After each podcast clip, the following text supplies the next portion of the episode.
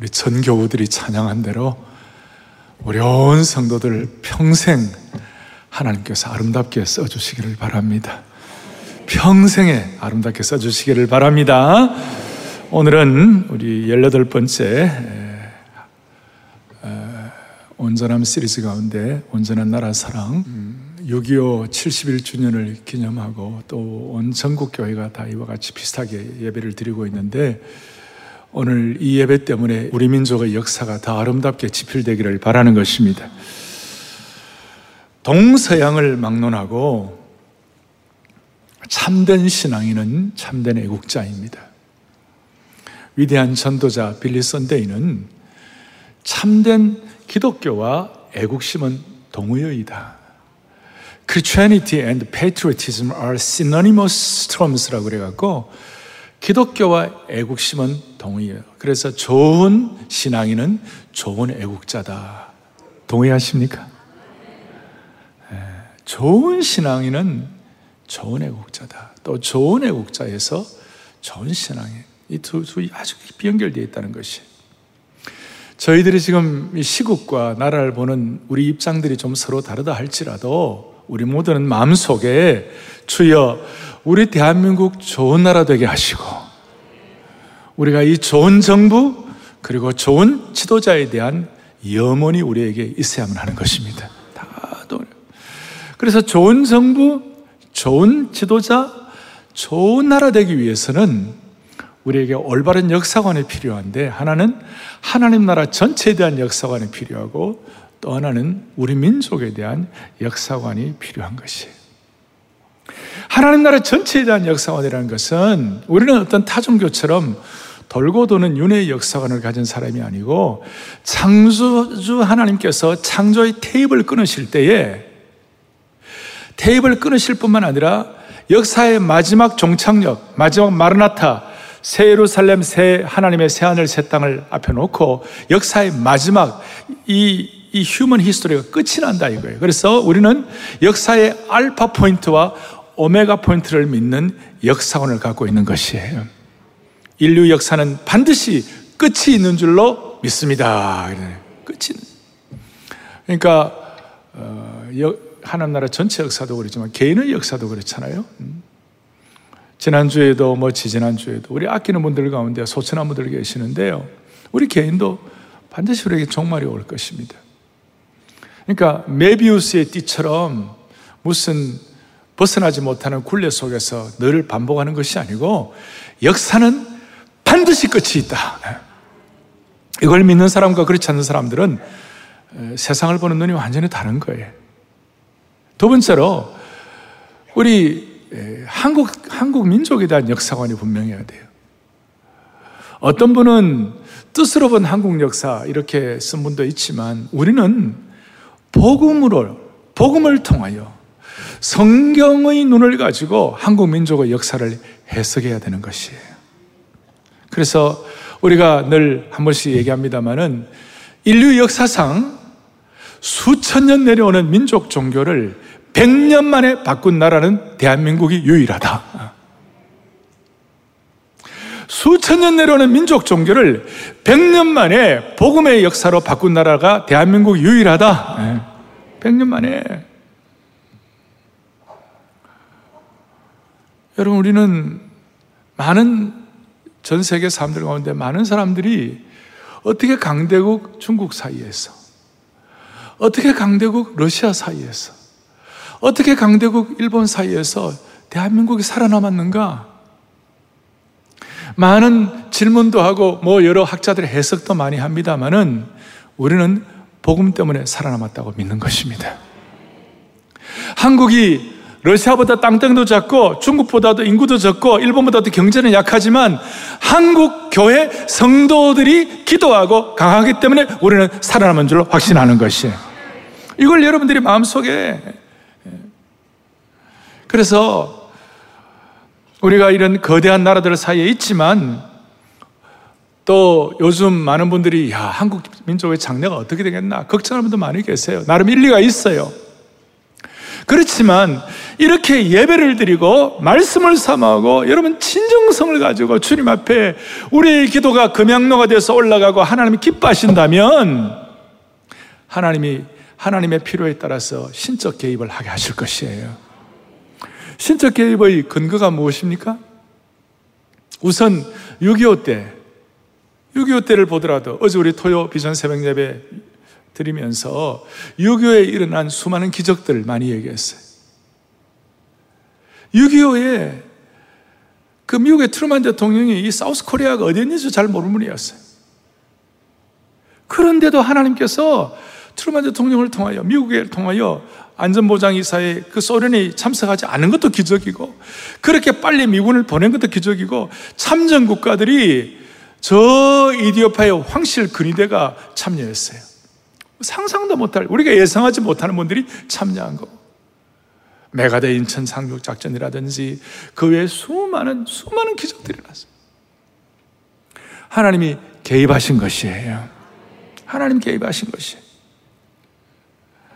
흔히들 아시아의 사용, 싱가폴, 대만, 그 다음에 홍콩, 사우스 코리아, 우리 한국 이런 얘기를 많이 합니다. 그래서 아시아의 네마리용이 이렇게 많이 발전했다.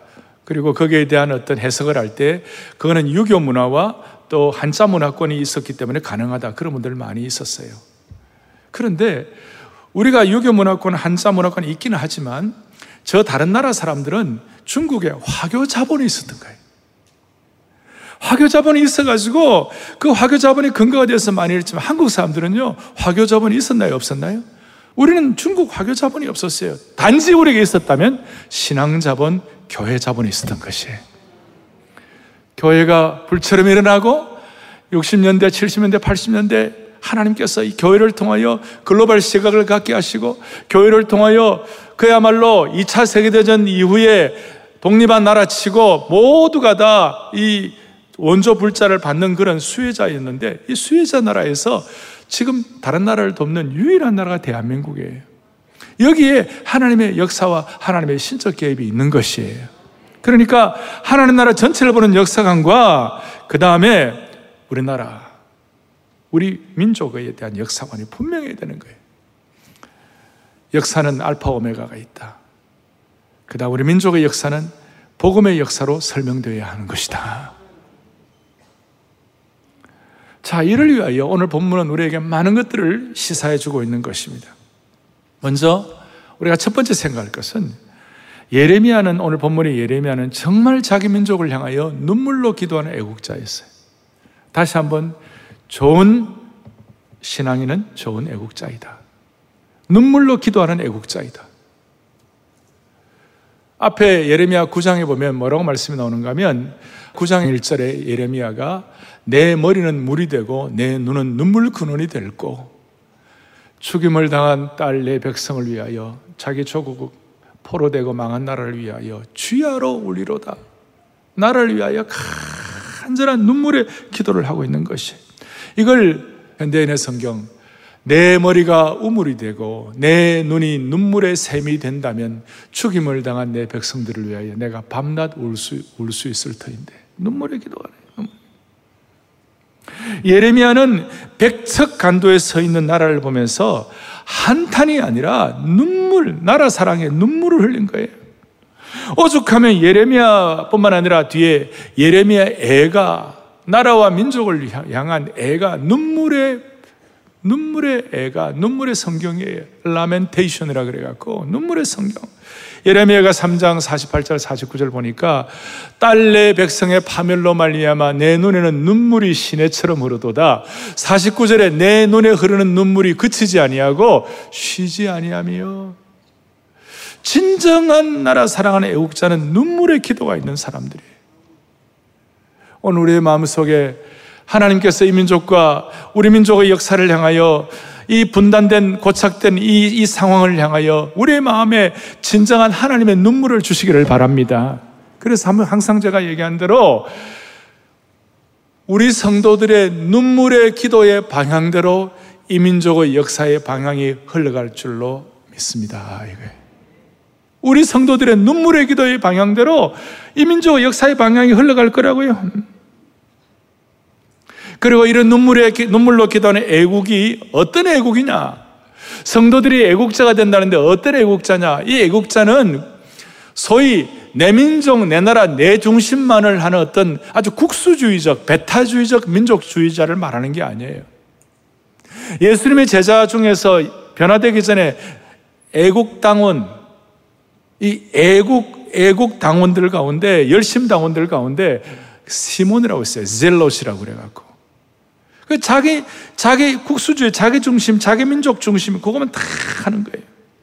그런데 그 열심당원 젤롯, 셀롯과 시몬, 시몬과 그 다음에 진짜 하나님 나라, 하나님의 나라에 대한 눈을 떠가지고 하나님의 심정을 깨달은 바울 사도의 애국은 차이가 있었어요. 어떤 차이가 있냐면 열심당원들의 애국과 바울 사도의 애국의 차이는 뭐냐면 배타주의적, 자기중심적, 민족주의적 그런 애국이 아니라 성경적 애국은 글로벌적이고 성경 중심이고 자기 민족을 사랑하는 것을 통하여 온 세계를 사랑하는 것이에요.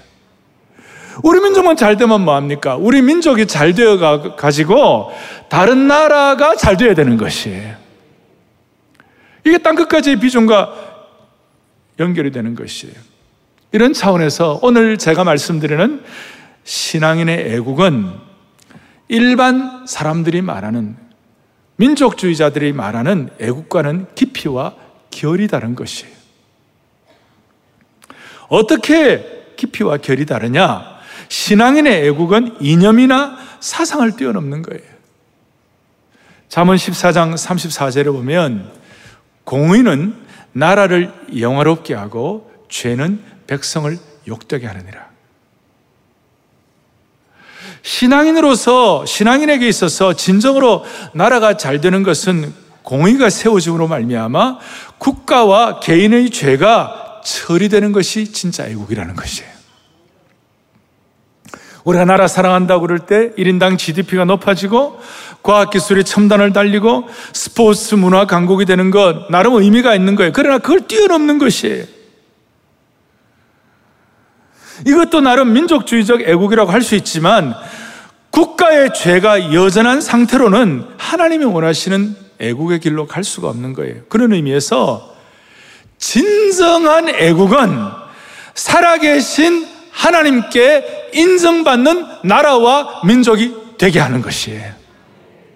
그게 국수주의적 애국과 바울 사도가 갖고 있는 진정한 나라 사람과의 차이예요. 그래서 하나님은 늘 그 시대와 그 국가를 하나님의 공의의 저울로 달아보는 것이. 지금 많은 분들이 저 G2 거대한 중국과 미국 사이에서 러시아와 일본과 강대국 사이에서 우리나라 어떻게 살아남나? 음? 어떻게 살아남나? 많은 걱정을 하고 있어요.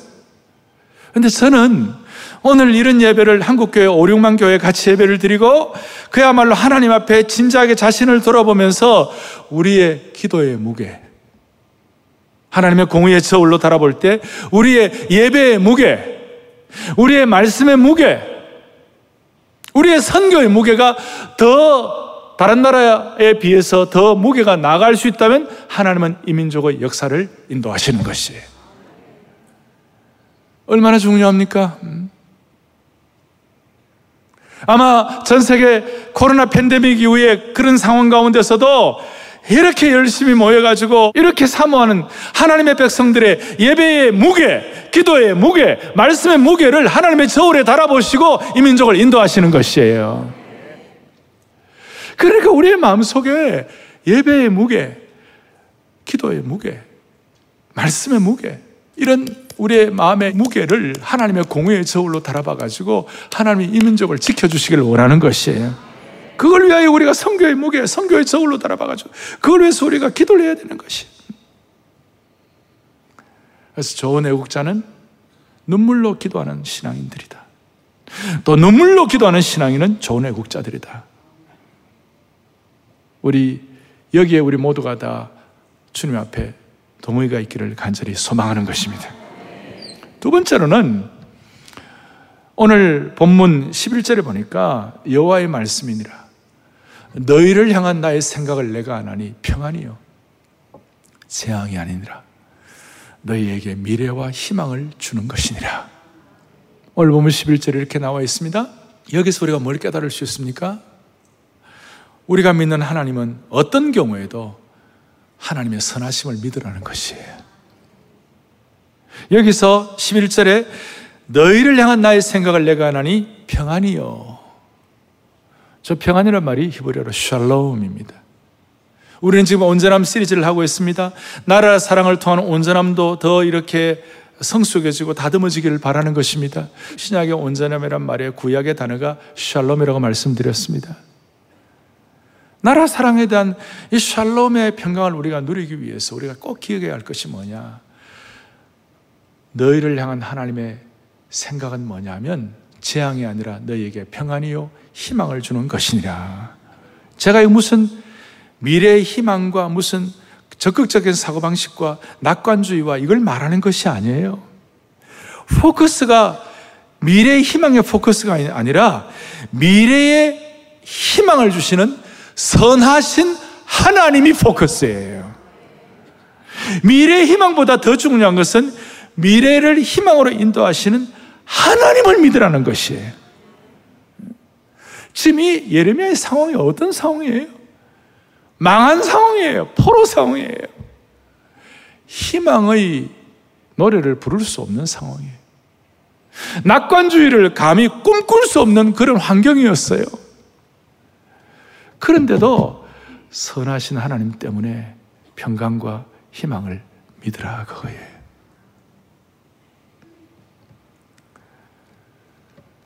우리가 하나님 눈물로 기도할 때 하나님께서 그의 선하심과 그의 목자 되심을 통하여 이 민족을 신적 개입을 통하여 인도하실 것이다. 그 믿으라는 것이에요.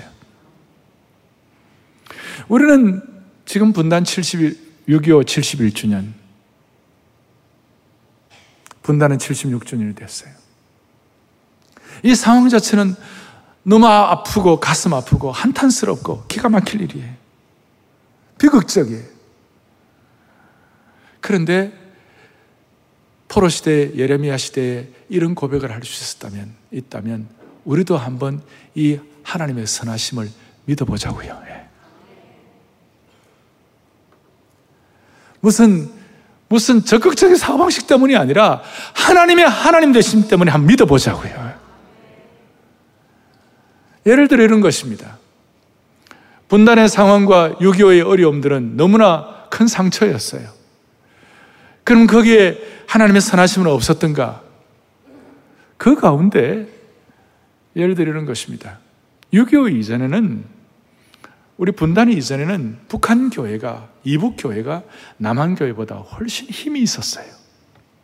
평양의 장대현 교회, 산정현 교회, 뭐 신의주 제일교회 뭐 이런 북한에 있는 그런 추측되는 교회들, 북한에 한 3천 교회가 있었는데 그 3천 교회 가운데 2천 명, 3천 명, 4천 명씩 모이는 교회가 있었어요.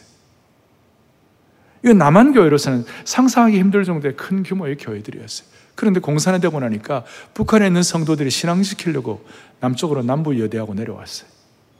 내려와가지고 뭐 했어요? 부산국제시장, 여기 남대문시장, 이북분들 모였어요. 거기는 많은 그리스도인들이 부산의 국제, 부산의 국제시장 옆에 대청동이라고 있는데 거기에 평양교회를 세웠어요. 평양교회 이름이. 서울에는 남대문 옆에 무슨 일이 영락교회를 세우고 이북분들이 중현교회를 세우고 남대문 옆에 성도교회를 세우고 광화문에 내수동교회를 세우고 다 이북 출신 분들이 내려와 가지고 그분들이 한국교회 등들이 세웠어요. 그리고 그런 교회들이 부흥하고 그런 교회들이 영적인 어떤 힘을 가지고 역할을 할 때에 교회 사가들은 70년대, 80년대에 강력한 한국교회 부흥의 역할을, 힘을 밀어주는 그 역할을 이북 출신들이 내려와가지고 세운 교회들이 큰 역할을 감당했다. 여러분 어떻습니까? 예? 그런 해석도 할 수 있는 것이에요. 그 아픔 속에서도. 지금 북한에 있는 지하교회 성도들은 너무나 비참하고 너무나 고통스러워요. 거의, 거의 어떤 인간의 수준 이해라고 할 만큼 그런 처참함이 있어요. 그런데 여러분 저는 그렇게 생각해요. 앞으로 어느 날인가 남북교회가 하나 될 날이 오면 하나님께서 지금 있는 북한 지하교회 성도들의 순결한 수진 성도, 진리를 지키고 순결을 지킨 그 수진 성도들을 통하여 남한 교회를 정환시켜 주시리라고 믿는 것이에요.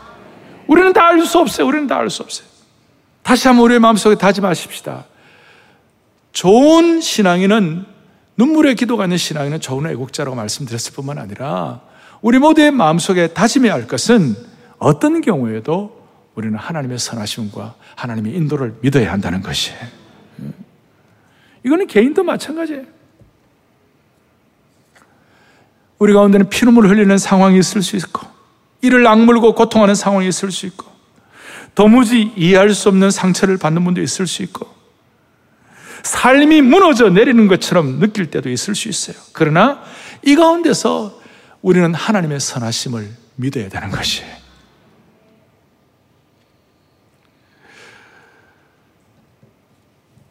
내 삶의 어려운 형편을 쳐다보면 하나님의 선하심과는 전혀 상관이 없다고 생각할지도 몰라요. 고난의 역사와 죄의 횡포 앞에서 삶이 부서질지조차 하나님의 선하심이 있겠는가 이런 분들이 있을지 몰라요. 그러나 저는 그렇게 생각해요. 진짜 어렵고 힘들 때에 여러분 하나님의 선하심 아니고서는 다른 길이 있습니까? 하나님 선하심 외에는 다른 방법이 있느냐고요. 예. I have no other way. 저는 다른 길이 없어요.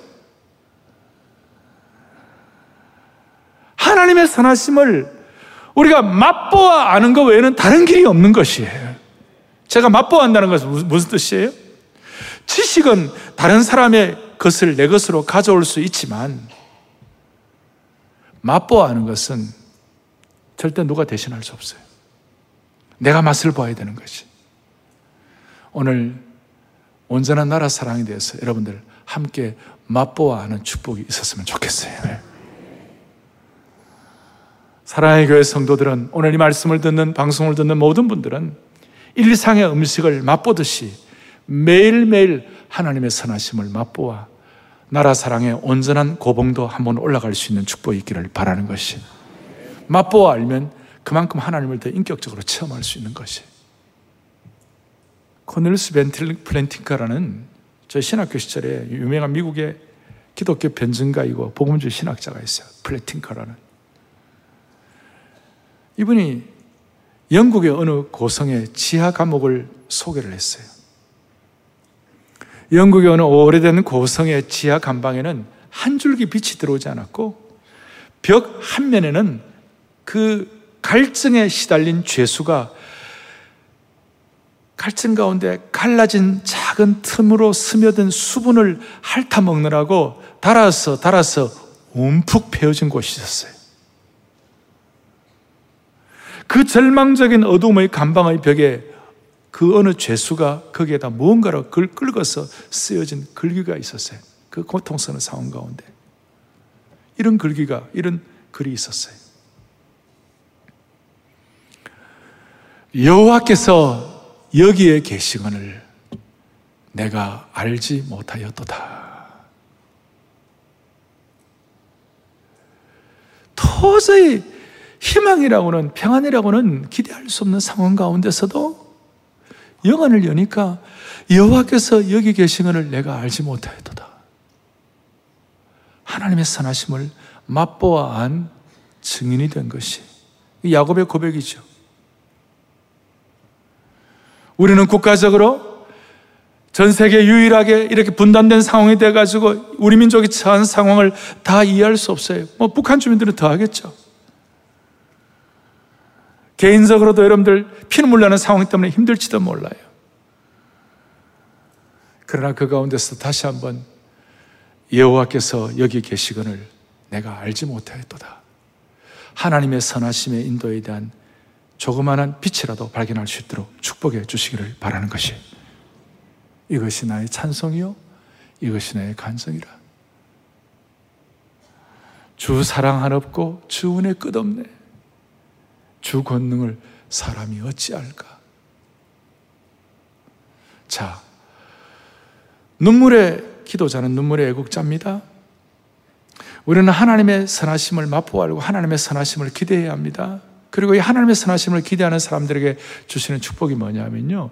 때에 대한 민감함을 주세요. 하나님의 때에 대해서. 소위 전문 용어로 말하면 카이로스에 대한 안목을 주시는 것이. 그래서 우리가 하나님의 선하심을 믿게 되면 하나님의 때에 민감하게 되는 것입니다. 제 얘기가 아니고 10절 보겠습니다. 오늘 보면 10절을 보니까 여호와께서 이와 같이 말씀하시니라 바벨론에서 몇 년이 차면요? 70년이 차면 내가 너희를 돌보고 나의 선한 말을 너희에게 성취하여 너희를 이곳으로 들어오게 하리라. 놀라운 말씀이에요. 그리고 14절에 보니까 이것은 여호와의 말씀이니라 나는 너희를 만날 것이며 너희를 포로된 중에서 다시 돌아오게 하겠다. 이 때가 차면 70년이 차면이라는 이 하나님의 때에 대해서 예레미야가 선포하고 있어요. 오늘 이 말씀은 이걸로 끝나는 것이 아니라 다니엘서 9장에 보면 놀라운 말씀이에요. 다니엘서 9장 2절에 보면 나 다니엘이 책을 통하여 여호와께서 말씀 말씀으로 선지자 예레미야에게 알려주신 그 연수를 깨달았나니 곧 예루살렘의 황폐함이 70년 만에 그치리라 하신 것이니라. 이건 마치 구약 성경이 예언서들이 서로 촘촘한 그물처럼 잘 엮여져 있는 것이. 그러니까 다니엘이 깨달았던 선지자 예레미야의 서책과 그 말씀이 어디에요?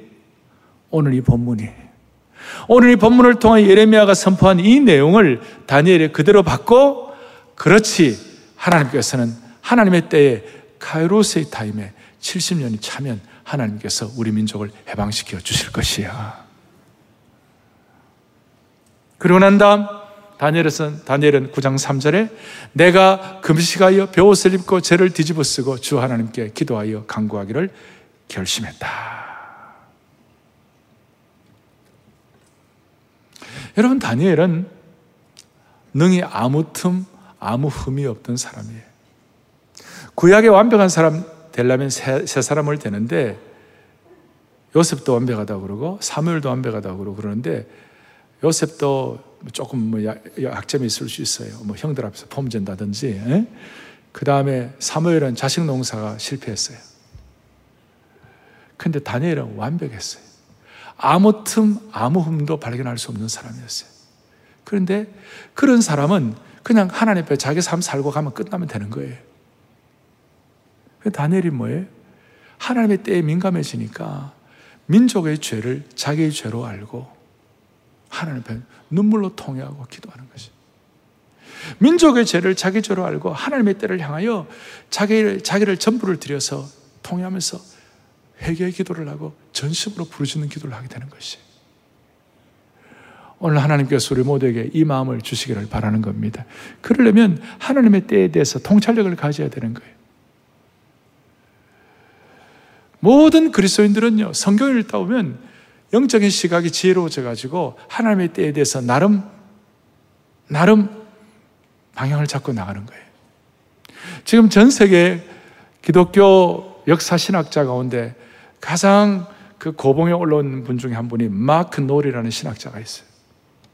마크 놀은 뭐라고 얘기하는가 하면 역사의 주기는 거의 500년마다 큰 일이 일어났다. 예수님 탄생 기점으로 해가지고 예수님 탄생 500년 전에 에스라 성전 재건이 있었고 예수님 탄생 500년 이후에 무슨 일이 났냐? 그 당시에 뭐 로마 기독교 나름대로 하는데 그때부터 서서히 부패하기 시작했는데 베네딕트 수도원을 통하여 수도원 운동을 통해 가지고 기독교를 구출했다. 그리고 예수님 이후, 시대 이후에 천년, 500년 오면 천년에 동서방 교회가 분열이 됐다. 그리고 또 500년이 지나 1500년, 정확히 말하면 1517년에 종교 개혁이 일어났다. 이제 500년, 2000년, 지금 2020, 이 500년 주기인데, 이가 상상도 못하던 코로나 팬데믹 시대가 왔는데, 뭔가가 일어날 것이다.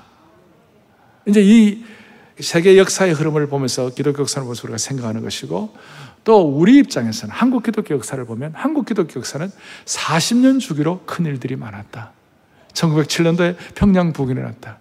그리고 1948년도에 건국이 일어나면서 무슨 일이 벌어졌는가? 1948년도에 그때 우리나라가 좀 기독교 국가가 됐으면 좋겠다는 꿈을 가지고 국회에서도 기도하고 전 세계 유일하게 채플린 제도, 경목 제도, 군목 제도가 성공한 나라. 그리고 또 한 40년이 지나고 88년도 대한민국의 80년대 중반에 폭발적인 기독교 부흥이 일어났다. 그때 김준곤 목사님이 전 세계 교회 앞에 선포할 때에 뭐라고 얘기했냐면 한국 교회는 200만의 성령 충만한 그리스도인들이 있다. 한국 교회는 내가 선교사로 나가겠다고 헌신한 10만 명의 정식으로 선교한 선교 헌신자들이 있다. 이 전 세계가 깜짝 놀라래요. 1988년도. 그 40년이 지나서 2028년.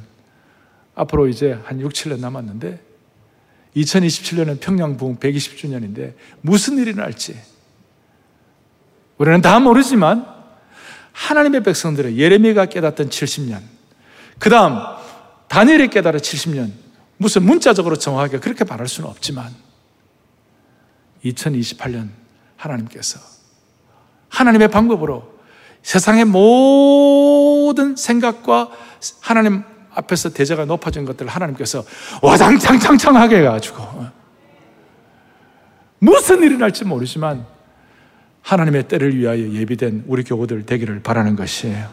예, 예. 하나님의 때. 그래서 저는 기도하는 것 중에 하나가 75세 아브라함 불러가지고 100세에 이삭을 주셨는데 그 25년간이라는 기간이 인간이라면 만약에 아브라함에게 50년쯤 뒤에 이삭을 준다. 그 못 견뎠을 거예요. 근데 25년. 또 만약에 하나님께서 아브라함에 약속하시고 난 다음 바로 5년 뒤에 주셨다면 그것도 교만해질 가능성이 많아요. 25년이라는 기간. 우리 민족 교회와 한국 성도들에게 우리에게 필요한 25년이 언제일까? 주여 50년 뒤는 너무하오니 20, 25년이 언제일까? 역사의 40년, 40년, 역사의 500년 주기. 우리가 이런 면에 관해서 영적으로 기도함으로 말미암아 하나님의 때에 쓰임 받는 거룩한 종들이 되기를 바라는 것이에요. 14절에 있는 것처럼 돌아오게 하리라. 돌아오게 하리라. 이제 우리가 적용을 하겠습니다. 눈물의 신앙인은 애국자이다.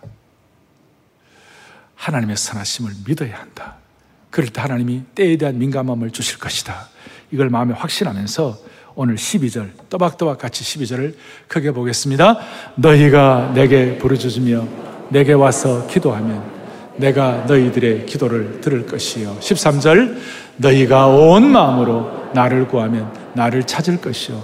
나를 만나리라. 아멘. 자, 이제 우리가 할 일은 뭐냐면 하나님 앞에 부르짖는 기도예요. 온 마음으로 하는 기도예요. 그리고 세 번째, 온 마음으로 부르짖는 기도를 응답하시는 하나님을 믿으십시다. 온 마음으로 부르짖는다. 부르짖는다. 부르짖는다.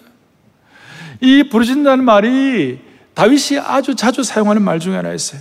부르짖는다는 표현을 10편에 보면 30편에도 여호와께 부르짖고 55편에도 하나님께 부르짖고 57편에도 지존하신 하나님께 부르짖고 그 다음에 80편에 보면 종일 주께 부르짖고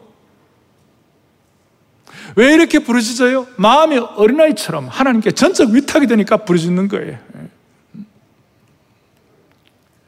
그래서 그는 17세 때도 부르짖고 30세 때, 37세 때 통일왕국의 왕이 되어서도 부르짖고 그가 70세 죽기 전에도 하나님께 부르짖는 기도를 했어요. 제가 이 말씀을 드리면 많은 한국교회에 어떤 좀 수준 있고 지성인들이고 이런 분들 가운데 많은 분들이 하나님 귀가 먹었나? 많이 기가 먹었나? 어? 하나님의 조용한 기도 들으신다. 왜 그래 부르짖는가? 좀 이렇게 품격 있고 격이 있게 기도해야지. 저도 냉철한 기도, 조용한 기도, 관상 기도, 뭐 이런 기도 제가 다 인정합니다. 그런데 그런 말씀하는 분들은 주로 어떤 분들인가 하면요. 안정된 분들이에요. 학벌도 좋으시고, 집안도 안정되시고, 인생의 쓴맛을 덜 본 분들이에요. 예. 진짜, 진짜, 진짜 뒤끝이 한번 타보시라고. 여러분 안 부르짖고 살 수 있나요? 예. 하나님 부르짖어야 돼. 다윗 같은 그런 참 문무에 통달한 사람이 시편을 쓸 그 문학의 문제에 음악의 달인이 달같이 다 가진 사람이 하나님 앞에 부르짖지 않으면 안 되는 상황들을 너무 많이 경험했기 때문에 하나님께 부르짖는 것이에요. 우리는 지금 다른 건 몰라도 남북 문제에 관해서는 우리는 부르짖어야 되는 것이에요. 점잖은 기도를 할 수가 없어요, 지금. 지금은 많이 나아졌어요. 우리 형편이 많이 나아졌어요. 그래, 6, 70년대, 80년대 한국 사회 어렵고 60년대, 70년대 정말 가난했을 때 제가 70년대 중반, 후반에 젊은 시절에 저 불광동 우기도원, 삼각산 기도원, 제일기도원, 포천의 대한수도원. 여러분, 그런데 가보면요, 부르짖는 기도가 너무 많았어요. 토요일 날, 주일 날. 구국 바위가 있어가지고 맨들맨들하게 거기 사람들이 하도 앉아서 토요일 밤 같을 때는요, 자리, 자리 쟁탈전이 막 일어나. 서로 좋은 바위에 앉아갖고 자기 개인과 나라를 위해 기도하느라고. 적어도 우리는 남북 이 분단에 관한 한 민족의 역사에 관한 한 우리는 부르짖는 기도를 해야 할 줄로 믿습니다. 조용히 냉철하게 기도할 때도 필요하지만 정말 중요할 때는 전력 투구한 기도가 필요한 것입니다. 오늘 그런 마음을 가지고 기도할 때 우리가 늘 너무너무 잘하는 말씀. 저는 제 방 곳곳마다 이 구절이 늘 있어요. 우리 한국교회 성도들은 다 좋아하는 구절이에요. 예레미야가 낙관론을 펼칠 수 없는 상황 가운데서 부르짖었더니 그가 깨달은 놀라운 말씀 뒤에 33장 예레미야 3절 2절 3절. 시작. 너는 내게 부르짖으라. 내가 내게 응답하겠고 내가 알지 못하는 크고 은밀한 아멘. 아멘. 아멘. 부르짖으면 응답하시고 크고 은밀한 일들이 나타나는 것이에요. 오늘 이 마음을 가지고 링컨 대통령도 남북 전쟁 시간에 기간에 도저히 자기가 어떻게 할 수가 없었어요. 북군이 자꾸 지고 있었으니까. 그때 이, 이런 은혜를 받아가지고 내가 전쟁 칼을 들기 전에 총을 들기 전에 내가 기도의 자리에 먼저 들어야 돼. 기도실을 마련하고 엉엉 울었어요. 들어가고. 그리고 그 이후에 미국은 National Day of Prayer 국가 기도의 날을 정하고 지금도 복음주의 복음주의 그 목사님들과 성도들은 그 국가 기도의 날에 기도하고 그래서 우리 모두는 오늘 나라를 위하여 한번 제대로 부르짖어 가지고 우리의 기도의 무게가 주님 앞에 금향로가 될 수 있기를 바랍니다. 그런 마음으로 한번 사랑하는 성도 여러분 한번 마음에 한번 손을 해 보십시다. 나라 사, 내가 나는 나라를 사랑한다. 난 나라 사랑합니다. 하는 손 한번 들어보세요. 네, 다손 들으셨어요. 그러면 나라 사랑을 위하여 온전하게 부르짖기를 원하는 성도들을 일어나 보세요. 나라 사랑하는 마음으로 온전하게 부르짖기를 위하여 일어나 보세요. 뭐 거의 다 일어났어요. 어쩔 수 없어요. 나머지 다 일어났어요, 그냥. 다 일어났어요. 다 일어나셔가지고 부흥의 불길 타오르게 하소서. 진리의 말씀이 땅새로 고영훈 형제가 남북 문제를 앞에 놓고 통회하면서 하나님 앞에 간절한 마음 이 곡을 작곡 작사했으라 얼마나 귀한 찬송인지 몰라요 우리 부흥의 불길 타오르 이 찬송하면서 하나님 부르짖는 기도 해가지고 기도의 무게가 이 시대를 변화시키는 하나님의 사람들 되기를 바라는 것입니다 부흥의 불길 부흥의 불길 타오르게. 진리의 말씀 이 땅 새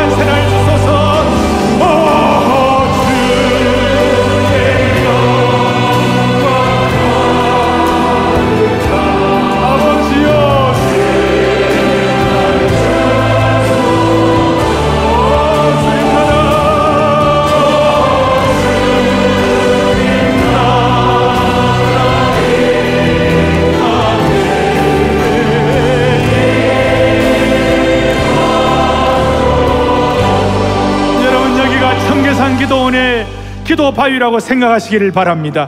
저 삼각산 기도의 자리가 된다고 생각하시길 바랍니다. 그러면서 우리가 구국 기도를 하겠습니다. 주여 이 민족을 살려주옵소서. 주여 이 민족을 불쌍히 여겨 주옵소서. 오늘 우리의 기도의 무게를 통해 이 민족의 역사가 달라질 것을 믿고 기도하시길 바랍니다. 저를 따라합니다. 주여 이 민족을 살려주옵소서.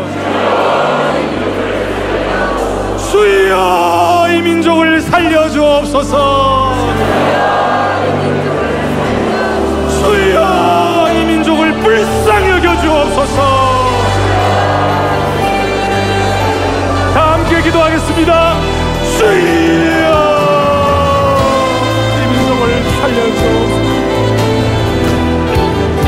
살아계신 하나님 아버지 오늘의 우리의 눈물의 기도 때문에 민족의 역사가 새롭게 지필될 줄로 확신합니다 우리 부르짖는 기도가 주님 앞에 요한계시록의 금향로의 기도로 올라가게 하여 주시기를 원합니다.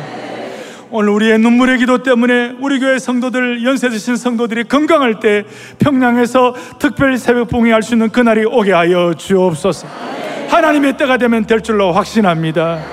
이 일을 위하여 우리 모두가 다 다니엘처럼 예레미야처럼 기도의 사람 되게 하여 주시옵시고 아무리 피눈물 나는 어려운 상황이라 할지라도 샬롬을 주시는 하나님의 선하심을 맛보아 알게 하여 주옵소서. 우리 주 예수 그리스도를 받들어 간절히 간절히 기도 올리옵나이다. 아멘.